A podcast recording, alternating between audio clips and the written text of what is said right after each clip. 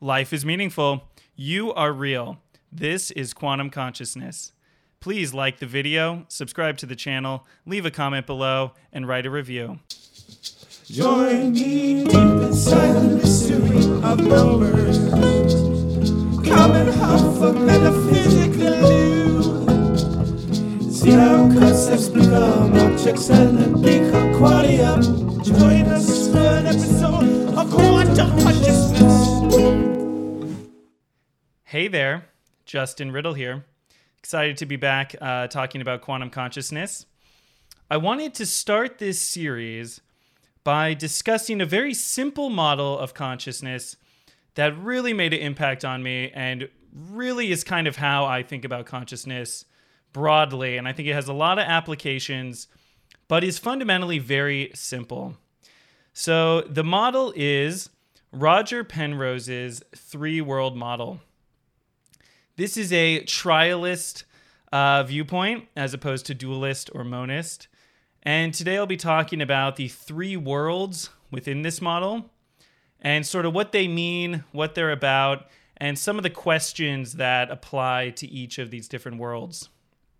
And uh, sort of end on the interactions between these three different worlds and what that might mean. Alrighty. So I'm going to start off with the physical world. This is often considered mainstream science view on, on what the world is. It is physical. You may have heard of physicalists or physicalism.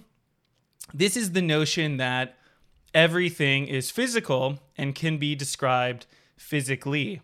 So you can look out in the universe, you can measure things, gather properties and data and information from the world, and that physical description of the world is metaphysically what reality is made of. It's made of physical bits, often conceptualized as little billiard balls bouncing into each other.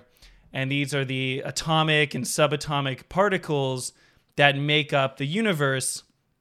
And everything can really be reduced to physicalism or physical bits and sort of understanding the properties of how these things bump into each other. And I think a lot of people that are drawn to physics, at least from a consciousness perspective, are really trying to get at the core of reality. And I see, at least when I taught uh, my course on consciousness or quantum consciousness, people that were physics uh, majors were very much um, enamored with this idea that there could be a, a physicalist description of everything. And that if we just understood the properties of how different things interact, um, we could then derive, you know, everything in the world. One of the core tenets of physicalism is this notion of complexity. Complexity. And complexity is, you know, my skepticism uh, sort of pushes that it really is sort of a a statement where you say, all right, we have some simple principles. We're going to take some some simple physical things, combine them here, combine them there, and then just add a bunch of complexity. Insert, you know, an inordinate number of complex stages, and then voila, I can make anything happen. Right? So the idea is consciousness. Yeah, it's probably um, pretty hard to grapple with, pretty hard to understand. You think about your thoughts and your feelings. Well, I'm going to take some simple things, add complexity, and voila, I can make your thoughts. I can make your feelings, right? So, critically, I would say it's sort of an appeal to um, a lack of understanding. In a way, it's like I'm saying, you can't understand it. I can't understand it. No one can understand it. It's very complex. And then my solution comes out. So, if I had one sort of critique against physicalism, it's mostly an appeal to complexity. Alrighty, on to the second world. So, in the sort of dualistic models of consciousness, you have the physical world and the mental world. And the mental world is essentially your mind, your thoughts, your feelings, often referred to as qualia qualia is a subjective feeling or a subjective nature or aspect to an experience. And so qualia is sort of a physical, non physical. And that subjective feeling cannot be reducible directly to physical stuff. So instead, we have qualitative experience and then sort of quantitative data. And we're trying to figure out, you know, how do we take these subjective experiences and map them onto the brain, neural activity, what have you. And so, in a dualistic point of view, you acknowledge that the qualitative stuff is actually not physical and that there's some sort of interaction between the physical and the mental, but it's not necessarily the same thing, if that makes sense. All right, the third world. What is this third dimension or third world that has been added by Roger Penrose, for example? Um, Roger Penrose calls this the Platonic world. And this is a reference to Plato's world of forms. And the notion here is that there is abstract concepts, mathematical understanding, and these concepts and mathematics and these rules exist outside of the mental, outside of the physical, but they're sort of purely mathematical and conceptual. So, what does this mean? Let's take the simplest example, which is a square, right?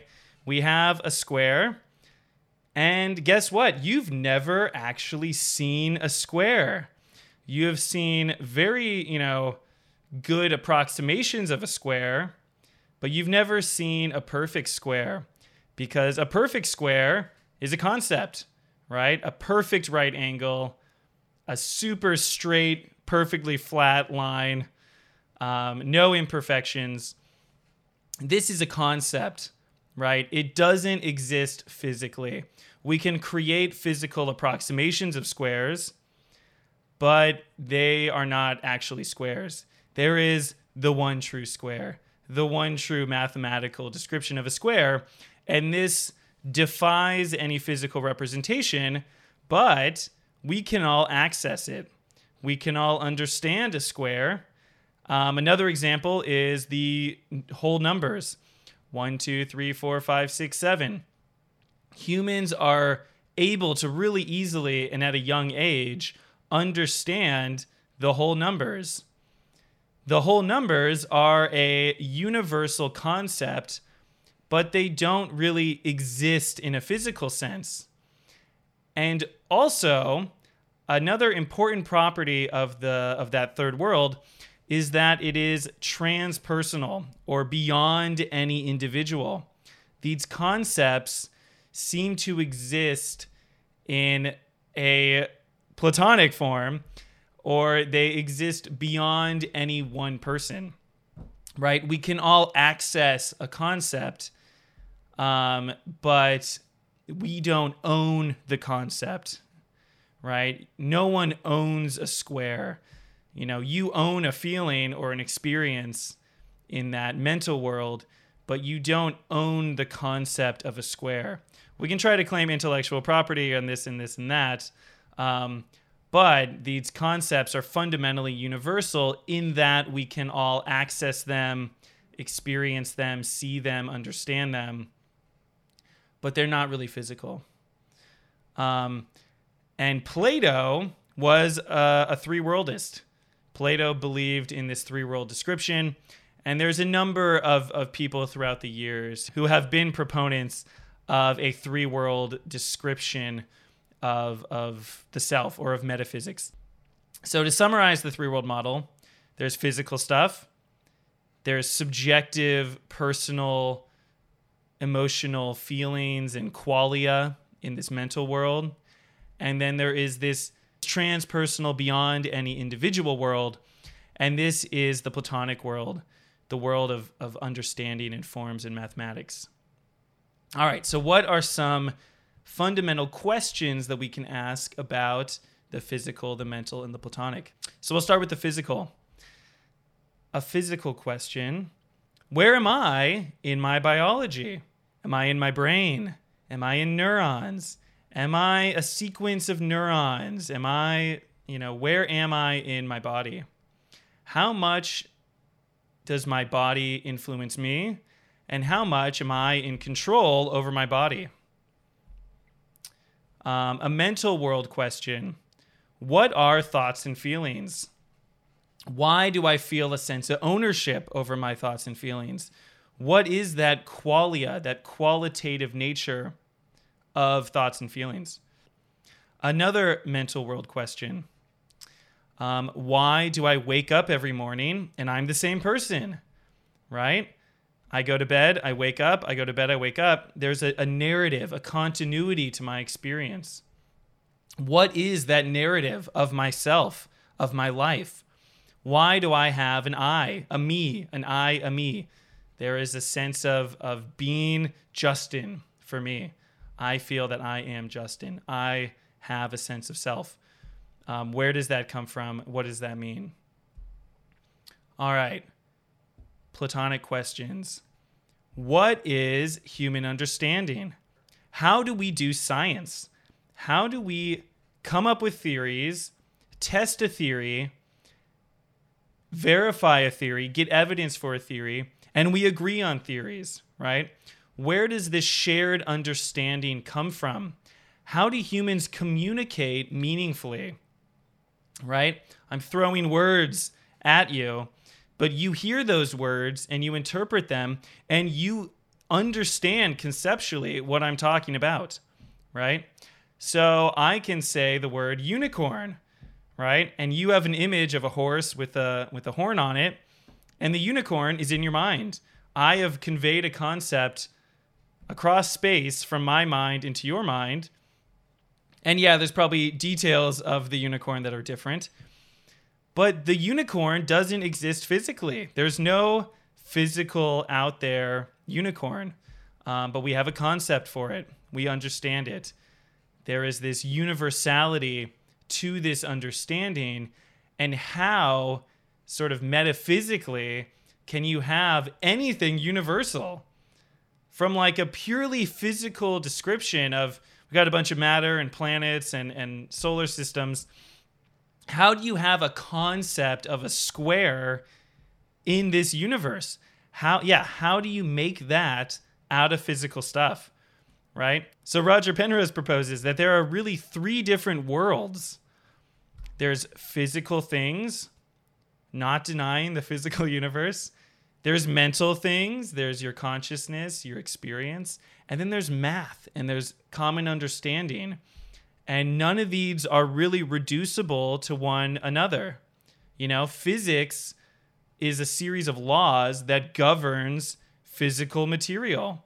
But a physical particle is not the law of gravity, right? The force or the law of gravity is beyond any given particle. You know, these laws and these forces are really non physical in that they seem to be these governing principles, right? So, those are some of these introductory questions for thinking about the three world model. And in the next video, I will be talking about how quantum mechanics mysteriously and non coincidentally, in my opinion, has sort of three core principles which line up with these three worlds measurement in the physical world, superposition in the mental world, and entanglement in the platonic world. So, more on that in our next video. Alrighty, talk to you again soon.